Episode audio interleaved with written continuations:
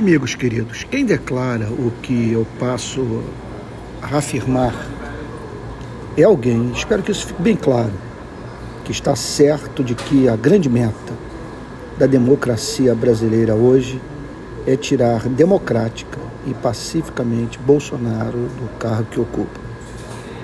Bom, sobre o que, é que eu quero falar? Eu vejo setores da igreja cometerem o mesmo erro que a parte majoritária da igreja cometeu na sua relação com o bolsonarismo em 2018. Usar o evangelho como fundamento de projeto de poder político.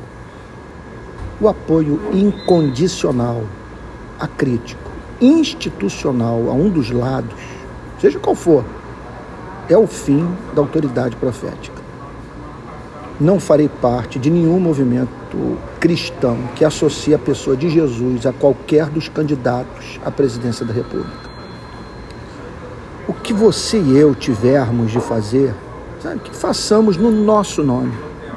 E não sem mencionar o que há de moralmente inaceitável no candidato que apoiamos.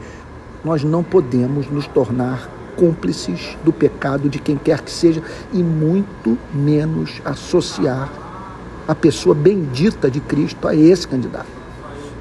Declaro o Evangelho acima do Brasil, acima dos valores morais, acima das ideologias e acima da palavra de Deus.